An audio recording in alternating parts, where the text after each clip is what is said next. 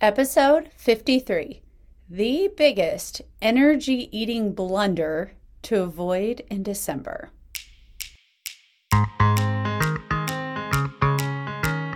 Welcome to the School of Weight Loss podcast, where we relearn how to lose weight so you can reach your goal weight with less wasted effort, money, and time. This is the podcast that uses evidence based tips and tools to simplify weight loss for the busy moms who've tried it all. If you're tired of endless dieting, a tired mom, and ready to learn what works, this is the podcast for you.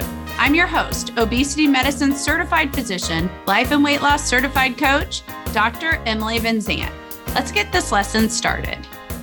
Hello there, mamas. We are through Thanksgiving and almost to December the month of my birthday, my husband's birthday, Christmas, all the good things, right?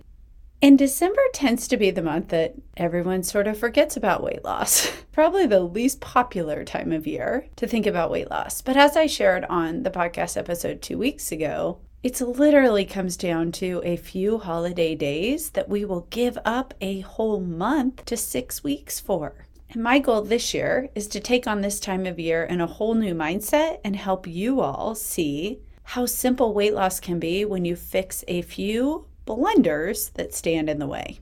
And in my Weight Loss for Modern American Moms coaching group, we're already starting to talk about exhaustion around the holidays, exhaustion in December, exhaustion with the to do list, exhaustion with all the things coming at you exhaustion of all your responsibilities as the holidays approach. And how this shows up in your weight loss journey is that we eat differently when we're exhausted. We tell ourselves all sorts of things like, I'll just grab something. I don't have time for that. I don't have energy for that. I'll just grab something on the go. Or I'm up late at night and I need a little pick me up. And it just so happens I've already made Christmas cookies. Or I've got leftover Thanksgiving pie. That's a great answer. When we are in the feeling of exhaustion, we let that lower brain, the toddler part of our brain, take over and determine the eating. And that eating looks different than it will January 1st. So we tell ourselves things like, once the holidays are over, I'll have the energy and motivation again to focus on this. Those foods will be gone so I can focus on my weight loss path again. The problem is, likely the scale will already be up, and you'll have that much more work to do. And I want you to consider that come next Christmas and next December, you'll be doing the same thing. So I want to give you the opportunity as we approach December to make some big changes before you even hit this time period. And if you've already gotten into the December energy eating exhaustion overwhelm that many of my mamas have, you can turn it around right now because I'm going to share with you the single biggest energy eating blunder to avoid in December. If you want the story of your holidays to stop being, I'm exhausted, I'm overwhelmed, I frankly almost just can't wait for them to be over so that I can get back to normal life again. And you want the story to be I love the holidays, I love what they represent, I love the time with my family. I love this time of year and I can continue on my weight loss goals. When you reach your goal weight, you can live there as the healthy you. There is a single biggest energy eating blender that all of us mamas love to do, and it's very simple. It's shifting into victim mentality. Or as I tell my mamas, it's becoming the mama martyr. I know you heard that word and you thought, You probably already know it's true. You probably already know it. You do it. But there's so many blunders that exist when we shift into martyrdom or victimhood. So here's what happens. I want you to consider that we create, truly, we create for ourselves a list of all of the things we need to do come December. That list probably looks like make Christmas cookies, buy presents, decorate the house, attend all the events for my children, attend events for my spouse, go look at Christmas lights. Like this huge list of things that we think equal our jobs in December. That list alone, mamas, doesn't cause victimhood. It doesn't make you a martyr, the list. the victimhood comes and eats away at your energy. The martyrdom comes and causes mental exhaustion because we tell ourselves, I have to do that list perfectly or Christmas will be destroyed. That list is all on me. That list makes everyone else happy, even if it's at my own expense. That list equals good Christmas. That list equals good mom. That list equals me in January telling myself I'm good enough. And here's what I want you to consider you spend all of December telling yourself you're not good enough. Isn't it so incredibly ironic? It's so ironic. I spent years, ladies, as a single mom. And instead of ever allowing myself the space to realize that I was trying to literally do it all on my own and cut back the list, I had a very long list of the things I should be doing. I spent all of my time exhausted trying to do them. I was rarely present with my daughter. And when I was, I was tired and exhausted and probably a little shorter than I wanted to be, just to make sure I checked off the list. I became a literal victim to my list, to my brain, and I would have said to everyone else, Why do they keep coming at me with these events? Why do they just have to throw all this extra stuff in? If you find yourself saying that, I want you to ask a very different question. First of all, answer the question Why do they keep coming at you with these events? because they think they're fun, because they think they're a celebration, because they think you'll enjoy them. And then answer for yourself. If that doesn't fulfill your needs, why are you saying yes to it? Why do you let your holiday season be epitomized by exhaustion to the point that you're actually trying to get away from other people and avoid all the events, just hoping nobody else asks? To maybe have a little bit of energy inducing time for yourself. Martyrdom for moms is rampant in December. And I want you to consider last week's podcast was on the gratitude jar. If you haven't listened to it, listen to it because it's great. How many times have you added a stone in the gratitude jar or been grateful for your mother teaching you that you should do the whole to do list? I bet it's zero, right? I think we do it because we watched our moms do it. And then, spoiler alert, we teach our daughters to do it. So often, I think it's easy to shift out of that when we tell ourselves, Is this what I would want for my daughter? No, of course not. So, why take it for yourself? The only reason you take it for yourself is because you think it's the list that says you've done it right and you're good enough. And I want you to consider that that list and everything on that list is optional when you stop telling yourself that checking off everything on that list makes it a perfect Christmas, makes you a good enough mom, makes the holidays a success, makes everyone happy. It's easy to see this when we look at our spouses. I want you to consider does your husband walk around all of December talking about how long his to do list is and how exhausted he is?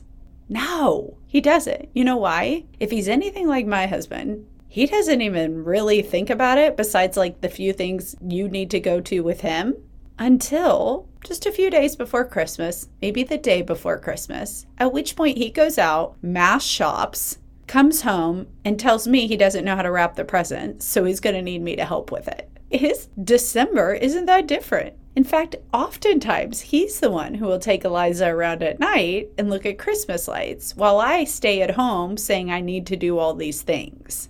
Take a look at your kids, especially your sons, but for many of us, probably our daughters. Are they exhausted in December?